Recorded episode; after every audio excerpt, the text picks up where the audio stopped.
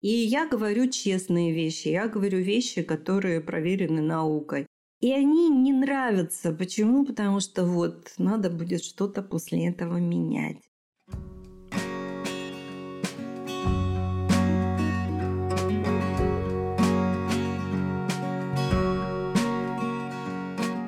Всем привет! С вами подкаст «Мы родители. Миссия выполнима».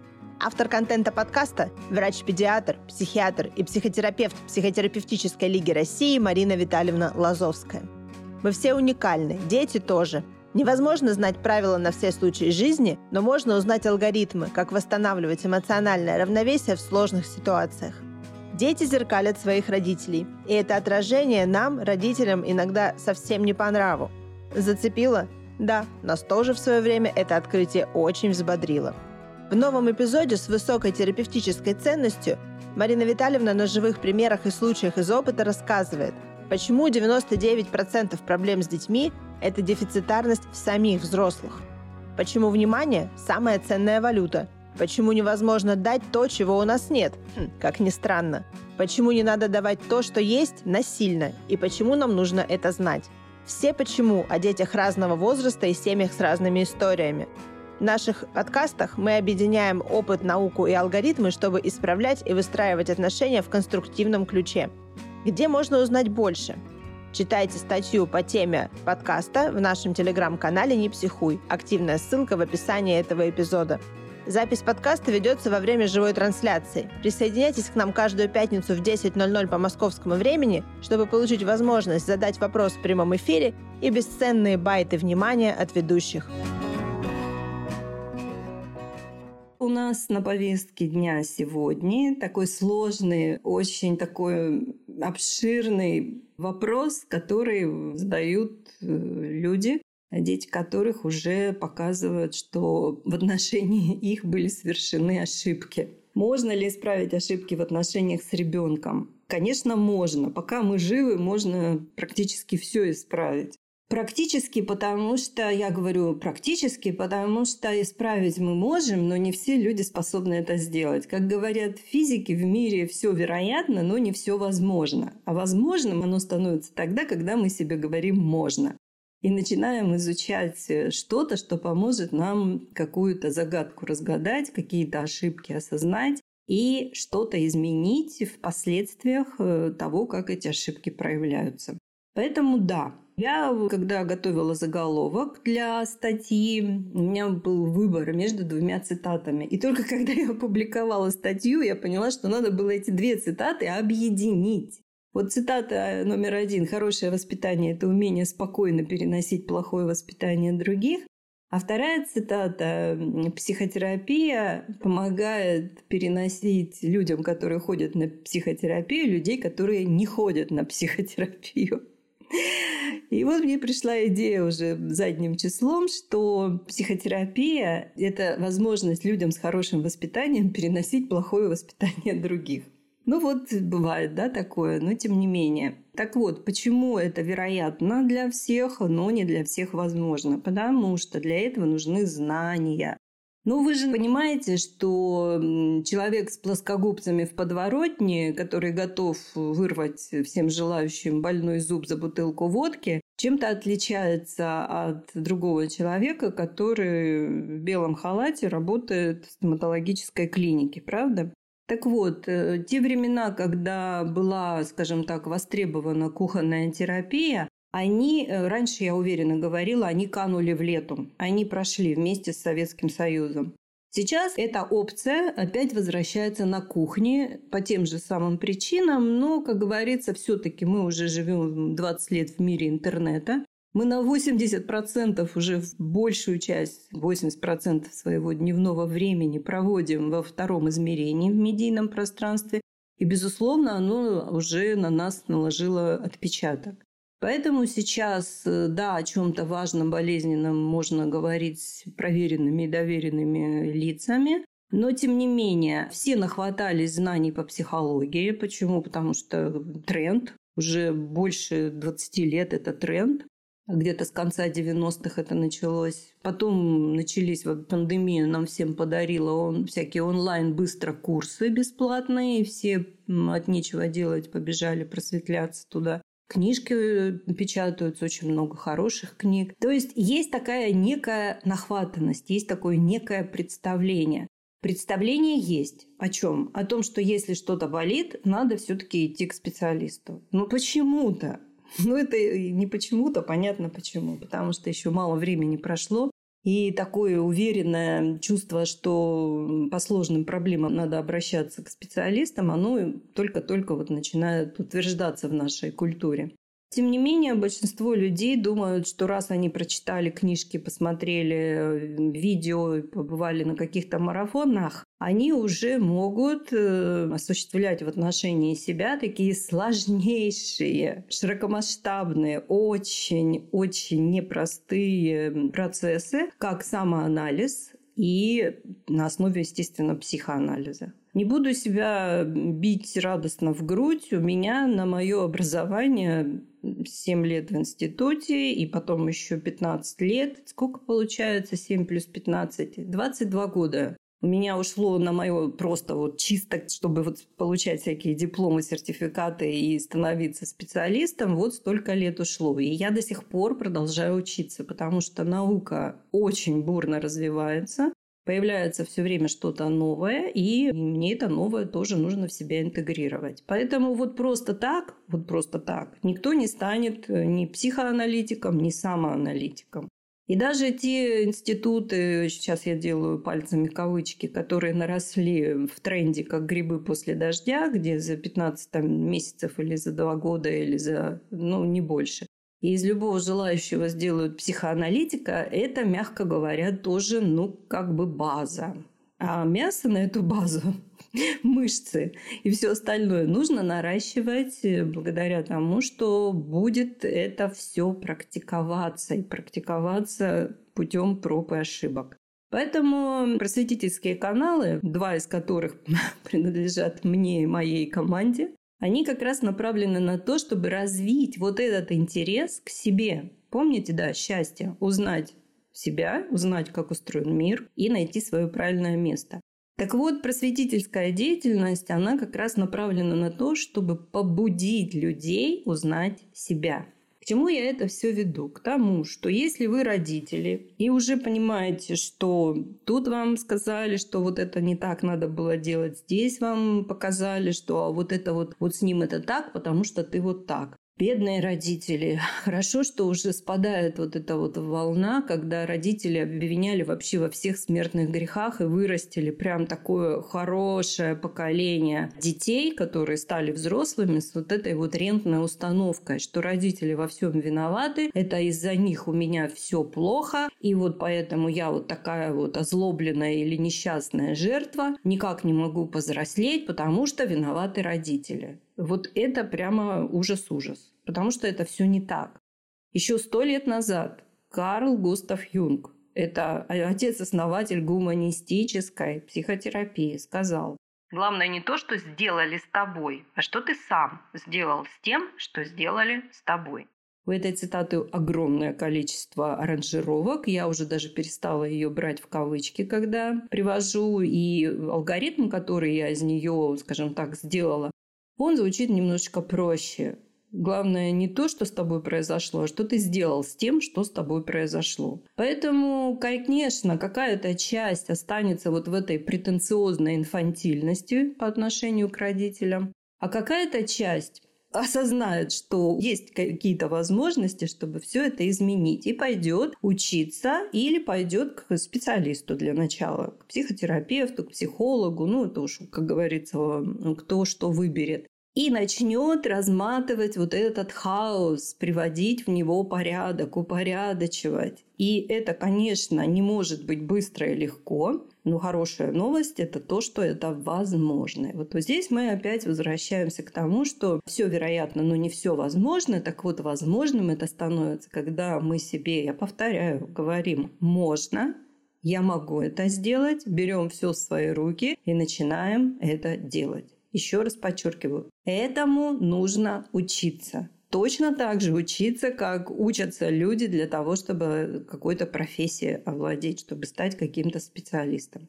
Будет ли это развиваться, войдете ли вы во вкус, станет ли вам это до такой степени вас зажигать, что вы захотите стать психотерапевтом или психологом? Ну, психотерапевтом, я думаю, здесь уже у нас зумеров-то нет, как бы, не знаю, может быть и есть, конечно, но вряд ли, потому что психотерапевтом можно стать только сначала получив высшее медицинское образование, то есть став врачом, а потом уже специализацию по психотерапии проходить. Психологом стать, да, почему нет? Очень даже хорошо. Но главное стать э, правильным психологом. Не для диплома, не для корочки, а для себя, хорошо обученным психологом. А для этого нужно время, для этого нужно усилия. Ну вот, например, наш курс ФБ, мы его позиционируем как простая правильная психология, то есть стань сам себе психологом за 36 недель. Я уже это много раз говорила, я принципиально отказалась покупать лицензию в нашем ППЛ, профессиональная психотерапевтическая лига России, где я состою с момента ее основания. Отказалась я покупать лицензию, чтобы выдавать людям корочки. Я имею такую возможность, у меня есть опыт, у меня есть сертификация, но нужно было купить лицензию, чтобы выдавать людям корочки психолог, я не стала этого делать осознанно, потому что я считаю, что человек, который только-только начинает разбираться в том, как устроен он, и дать ему корочку, чтобы он шел и делал это для других, ну, это вот э, неправильно, мягко говоря. Поэтому сам себе психолог – это вот то, что нужно. Разбираться в себе, возвращаемся снова к формулировке счастья, узнать себя, узнать, как устроен мир и найти в нем свое правильное место. Узнать себя можно, читая статьи, слушая подкасты, просматривая видео на канале «Не психуем мы родители». А алгоритмы – это вот как устроен мир, да? Узнать, как устроен мир – это вот как раз наш метод, который я создала и разрабатываю, алгоритмы благополучия. Тоже все можно найти на обоих каналах и найти свое правильное место. А вот здесь уже такой момент, что здесь нужны специальные знания, вот о тех знаниях, о которых я сейчас говорила, чтобы систематизировать все, что вы знаете, Потому что вы все образованные, умные люди, вы очень много знаете. Но если в знаниях нет системы, то ими пользоваться невозможно. Чтобы понять это, я всегда привожу пример. Представьте, что вы сходили на закуп в супермаркет, притащили кучу сумок, поставили их в коридоре, отвлеклись, сегодня забыли разобрать, завтра быстро же время очень идет, опять вам идти на закуп. И вы не помните, что вы уже купили, и вы снова покупаете то же, что стоит у вас в сумках, просто вы это вот куда-то там в угол коридора запихнули и даже забыли, что вы купили. Вот так и происходит, если мы не систематизируем знания. А знания систематизируются только благодаря тому, что вас этому научат. Потому что, несмотря на то, что у нас у всех есть психика, мы все неприрожденные психологи. Но чтобы стать себе самому психологом, нужно знания систематизировать. Поэтому нужно этому учиться. Вот. Такая вот простая вступительная речь, которая собственно, объясняет все то, о чем был вопрос и о чем статья. Магазин возможностей – это подборка инструментов школы самосоздания, созданных на научной основе с учетом знания и понимания алгоритмов жизни. Каждый инструмент – это устойчивая инвестиция в изменчивом мире. Они не портятся и не устаревают. Инструменты качественны, эффективны, уникальны и долговечны. Они проверены на практике и показывают высокие результаты, а еще адаптируются под владельца и развиваются вместе с ним. Выбирайте инструмент, пользуйтесь возможностями, живите лучше. Активная ссылка в описании выпуска. И если мы понимаем, что мы совершили уже много ошибок с детьми, а чтобы понять и перестать себя освобождать от ответственности, потому что, ну, можно, конечно, закрывать глаза на то, что с детьми что-то не так. Наше коррумпированное сознание нам всегда найдет какую-нибудь объяснялочку. Интерпретацию. А ничего, они все сейчас такие. А ничего, они все. А ничего, что у вас ребенок – это единственное уникальное существо в мире, аналогов которому нет вообще. Поэтому грести его, а ничего у всех так, ну как-то это, мне кажется, не очень вообще, если не сказать несовременно, но даже как-то, мне кажется, глупо.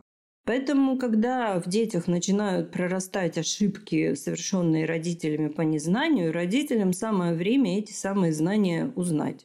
И я, ну, скажем так, стараюсь смягчить все, что можно смягчить. Но если вы хотите, скажем так, чтобы вам ударили по нервам, ну, не все, конечно, этого хотят. Я понимаю прекрасно, сейчас такое время, что этих ударов со всех сторон несется, боже мой, огромное количество, и не успеваешь отбиваться.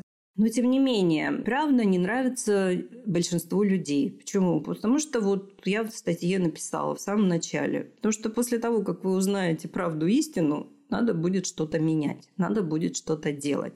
Поэтому мы старательно избегаем правды. И я говорю честные вещи, я говорю вещи, которые проверены наукой. И они не нравятся. Почему? Потому что вот надо будет что-то после этого менять. А менять не хочется. А сейчас особенно не хочется, потому что сейчас у нас у всех под воздействием то, что нельзя называть одним словом, происходит смаливание. Мы теряем свои функции взрослых, потому что нам очень трудно в этой бомбардировке стрессовой находиться уже восьмой месяц. И мы теряемся, мы хотим приюта, но мы хотим, чтобы кто-то о нас позаботился. Мы становимся маленькими. А маленькие дети, у них магическое мышление. Они вот глаза закроют и думают, что их никто не видит. И когда они откроют глаза, все плохое пройдет. Не так это работает, дорогие друзья. И поэтому сейчас вот это наше смаливание, оно естественно, оно легитимно. Почему? Потому что нам всем очень трудно.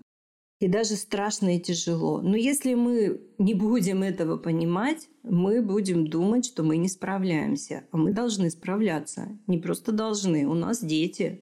Мы должны справляться ради себя и ради них, и ради того, чтобы у них было будущее, и у нас вместе с ними было это будущее. Поэтому бояться нужно, страх – это мотивирующая сила, но не нужно зависать в тревоге, не нужно гонять вот эти тревожные трансы. Нужно во что-то этот страх превращать, конвертировать.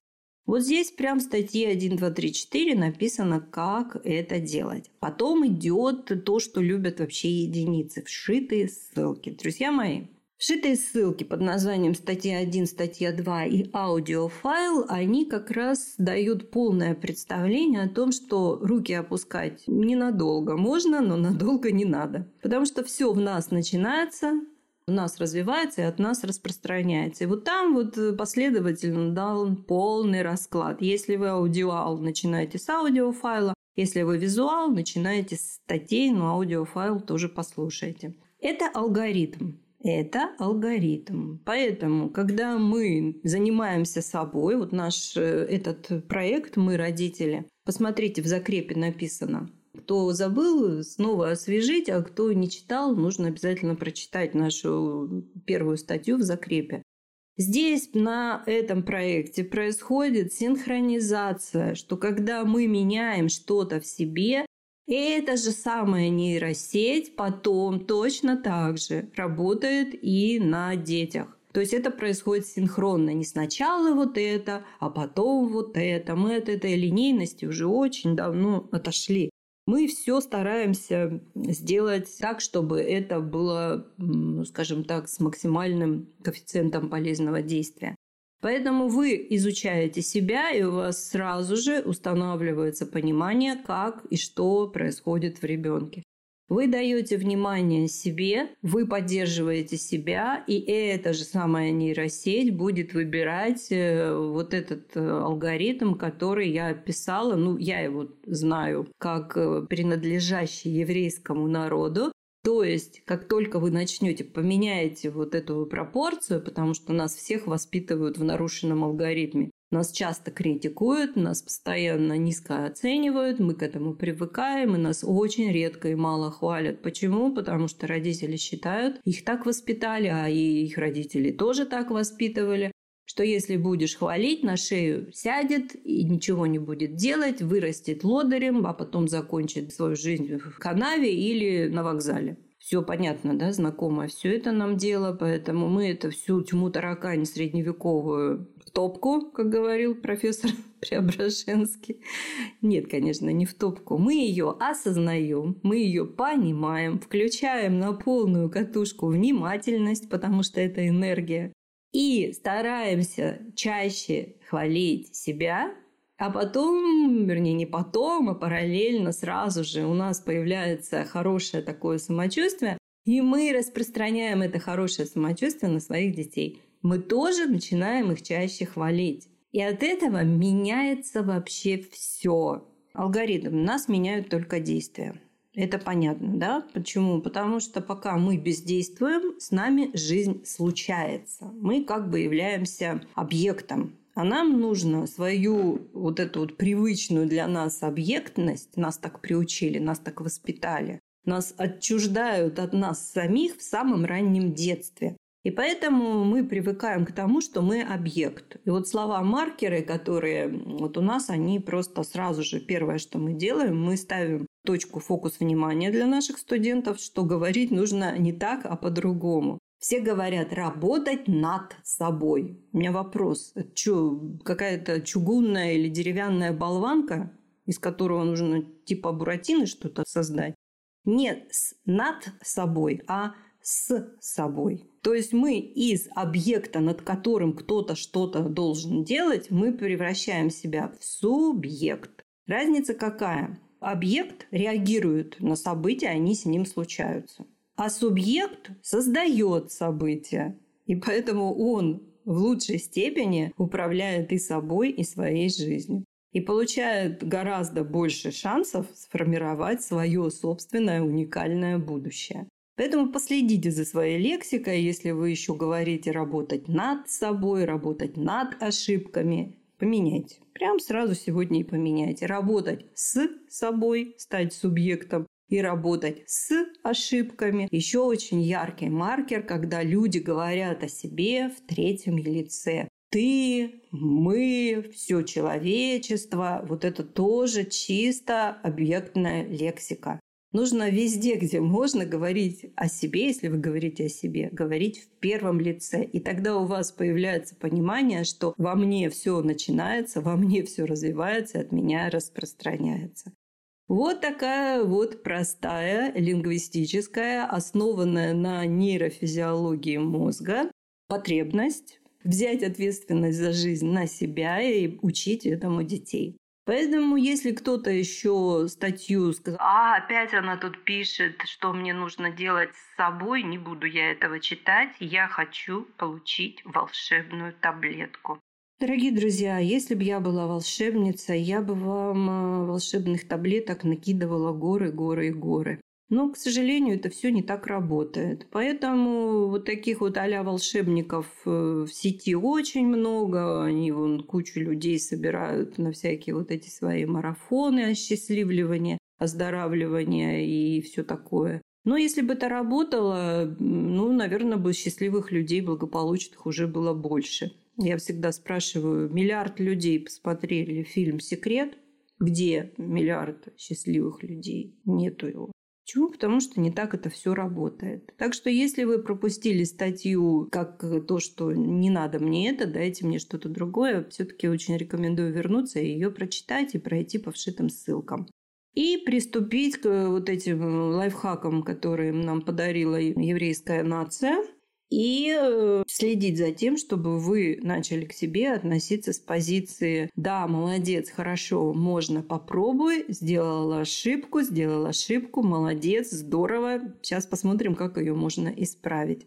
Поэтому на одно критическое замечание, ну, мы же должны себя тоже контролировать. И если там весь день вы думали, что вы будете делать что-то полезное, а так и не отлепились от плюшки во рту и глаз в телевизоре, то, наверное, стоит себя немножечко так встряхнуть и настроить. Ну, а после этого все равно пять раз обязательно похвалить. Поэтому всех, кто хочет фундаментально разбираться, приходите на наш курс «Адекватность и адаптивность». Наши студенты ФБ прошли через него. Это наше поступление на ФБ. И там становится уже понятно, вот это, это, это и вот это мне мешает, собственно, чувствовать себя хорошо, спокойно и верить в то, что я совсем справляюсь. Все, я сделала полный такой быстрый скрин, чтобы настроить вас на то, чтобы вы все-таки в большей степени ориентировались на собственную активность, а не на открытый клювик, в который кто-то да что-то положит. Положит,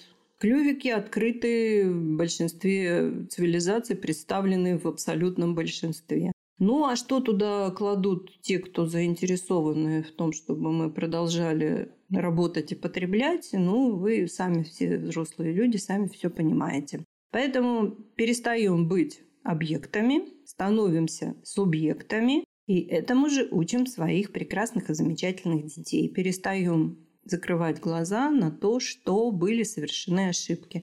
Родители – это люди. Там, где начинается человек, заканчивается все идеальное. Учебников по идеальному родительству нет и не будет.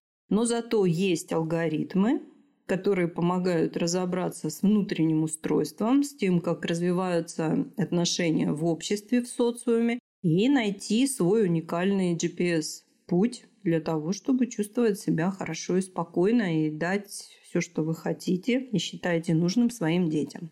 Вот это работает, а остальное уж, извините, не работает. Курс школы самосоздания «Адекватность и адаптивность» или АА а – это диагностика самовосприятия и коррекция ожиданий к реальности. Пройдя курс, вы узнаете, что мешает вам быстрее адаптироваться к изменениям, распределять нагрузку и быть продуктивнее, освободить время и силы для занятия собой и творчеством, узнавать свои желания и не путать с навязанными, видеть причины ошибок и разочарований и сделать себя независимым источником поддержки. Результат диагностики на 100% отражает объективное положение дел в самовосприятии и понимании ваших проблем. Ученые так и определяют понятие счастья – узнать себя и найти правильное место в жизни. Узнайте, что мешает вам чувствовать себя спокойно и уверенно. Запись на курс уже открыта. Активная ссылка в описании этого выпуска. Ну что ж, ваши вопросы. Так, вопрос номер один. Марина Витальевна Дарья, доброе утро. Доброе утро. Расскажите, как как мать я могу научить справляться со своей болью ребенка, чтобы сделать его эго адаптивным. Если возможно, расскажите на примере. Со своей болью нужно справляться только принятием чувств. Это наш алгоритм базовый, родительский алгоритм. Сначала принятие чувств, а потом наставление. На примере. Маленький ребенок разбил коленку. Пятый раз ему уже 10, 300, 100, 500 раз сказали, что не надо прыгать с табуретки. А он все равно прыгает. И когда он в очередной раз разбил коленку, родители уже просто в ярости начинают ему говорить, мы тебе сто раз говорили, что так делать не надо, ты сам виноват, почему ты не слушаешь, ты что, глупый? А ребенку нужно, чтобы его посадили на колени, покачали, вытерли ему слезы, подули на коленку, зеленкой помазали, и только потом сказали, только потом сказали, солнце мое. В тот момент, когда тебе надоест бить коленки, ты вспомнишь, что с табуретки прыгать не нужно. Сплошь и рядом этот алгоритм нарушается. Наставления летят в ребенка вместе со злостью и раздражением. И он сжимается еще больше, а когда мы напрягаемся, мы глупеем, мы ничего запомнить не можем. И поэтому дети повторяют и повторяют и повторяют. Они просто не в состоянии это запомнить, потому что они боятся – вот этих раздраженных, орущих вокруг них взрослых. Поэтому сначала принятие, потом наставление. Точно так же мы действуем со своим внутренним ребенком. Эго, субличность, ребенок. Пишется с большой буквы, потому что так нам завещал великий Эрик Берн, основатель транзактного анализа. Поэтому мы, когда мы совершаем какую-то глупость и совершаем ее уже в тысячный раз, ну не в тысячный, конечно, ну в десятки или может даже больше, мы себе говорим, я себе говорю, вот хотите, я вам озвучу, как я с собой решаю такие вопросы. Я говорю, Лазовская, ну ты вообще молодец. Вот именно с такой интонацией. То есть я понимаю, что да уже бы надо как-то внимательнее относиться к этому месту. Но я себя не ругаю, слышите, я говорю, молодец, но с определенной интонацией.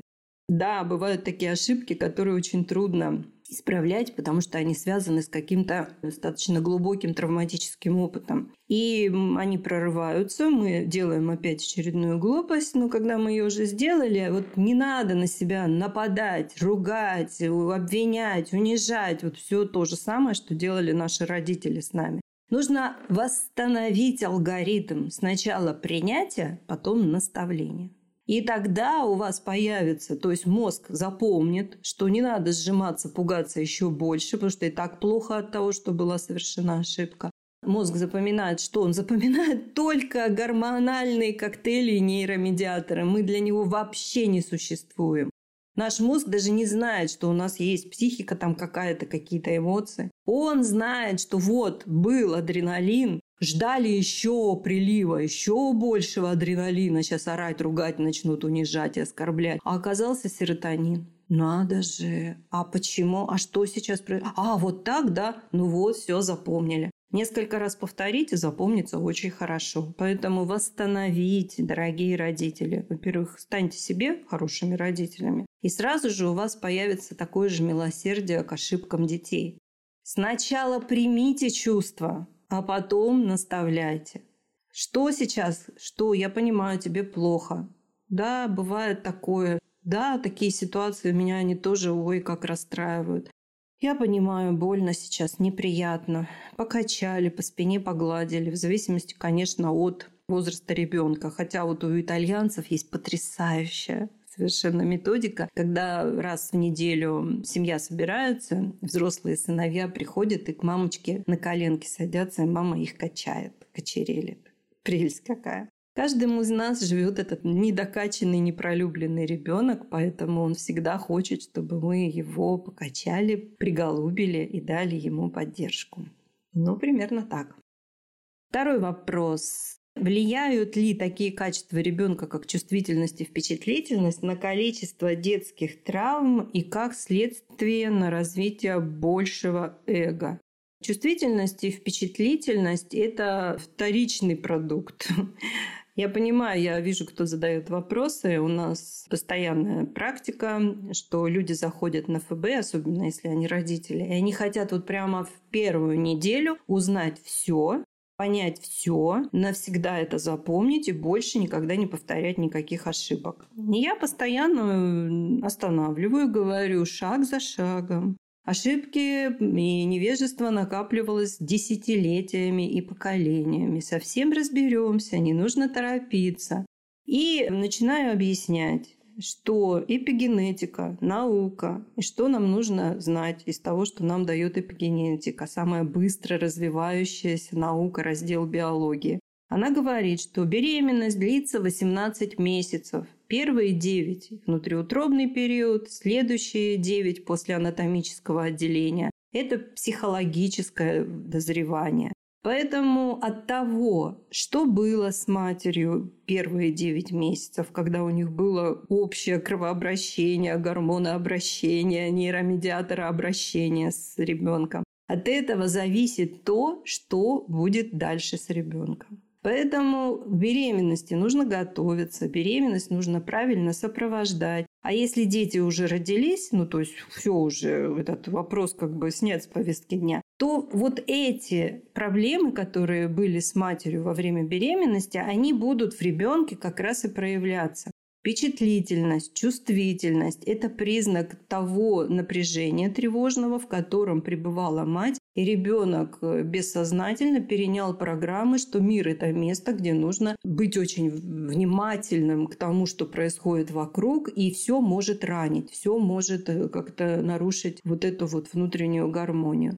Это я так, чисто на вскидку, там причин может быть э, гораздо больше. Но тревога матери во время беременности – это наиболее частая причина того, что акушеры сразу же называют э, и педиатра, акушеры уже нет, педиатры, неонатологи, называют спастический синдром, то есть ребенок настолько много получил информации, что мир – это опасное место от матери, что он уже даже вот э, совершенно будучи там одной минуты от роду, он уже больше защищается, чем находится вот в этом процессе гармоничном напряжения, расслабления, контакт, отход. Поэтому эго начинает выставлять программы тогда, когда одни и те же болезненные происшествия повторяются, и эго просто выставляют некий такой паттерн поведенческий, который мы, собственно, и знаем как субличности, которые будут ребенка защищать бессознательно, будут загружаться, защищать до тех пор, пока этот ребенок не начнет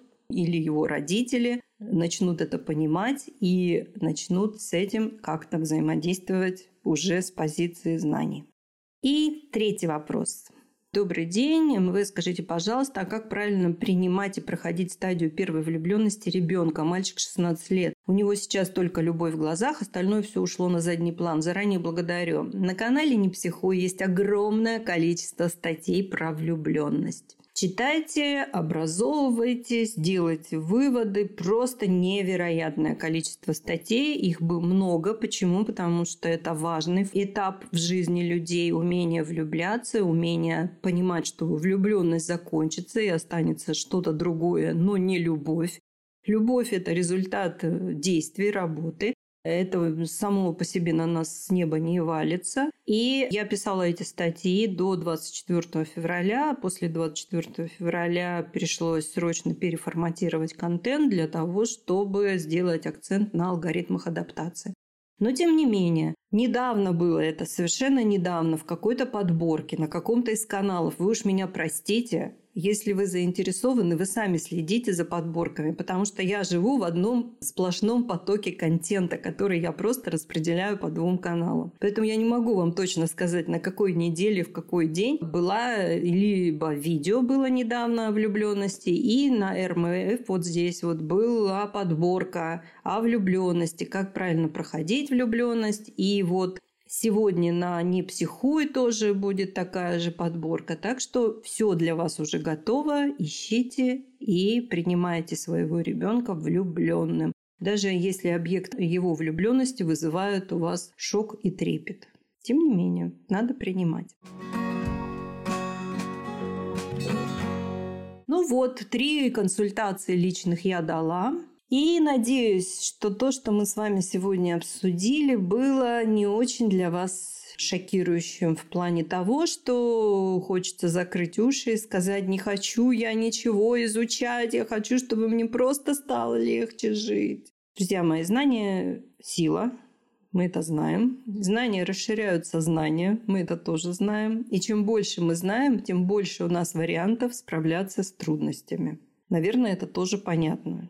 Ну, давайте такой маленький пример возьмем, что если, например, у человека вообще нет инструментов в доме, ну, там даже отвертки какой-то элементарной нет, ему очень трудно помочь себе ну, решить какую-то бытовую там, проблему возникшую, элементарную. А если у него все-таки какие-то там есть отвертки, плоскогубцы, еще что-нибудь, то уже у него реестр возможности себе помочь расширяется. Поэтому алгоритмы — это инструменты, которые помогают нам быть разумными, не бросаться, не кидаться в панику, а самое главное, не ждать, что на голубом вертолете кто-то прилетит и что-то бесплатно покажет. Волшебников нет, мы сами можем себе помогать, если знаем как. А для того, чтобы узнать как, нужно это узнать. Благодарю вас за внимание. А пока помните, что мы можем очень многое для себя сделать. Ну и, естественно, для детей тоже. Будьте здоровы, берегите себя. До следующей встречи. До свидания. Подписывайтесь на нас на ваших любимых подкаст-платформах, ставьте реакции, добавляйте в избранное, чтобы первыми получать новости о самых свежих эпизодах подкаста.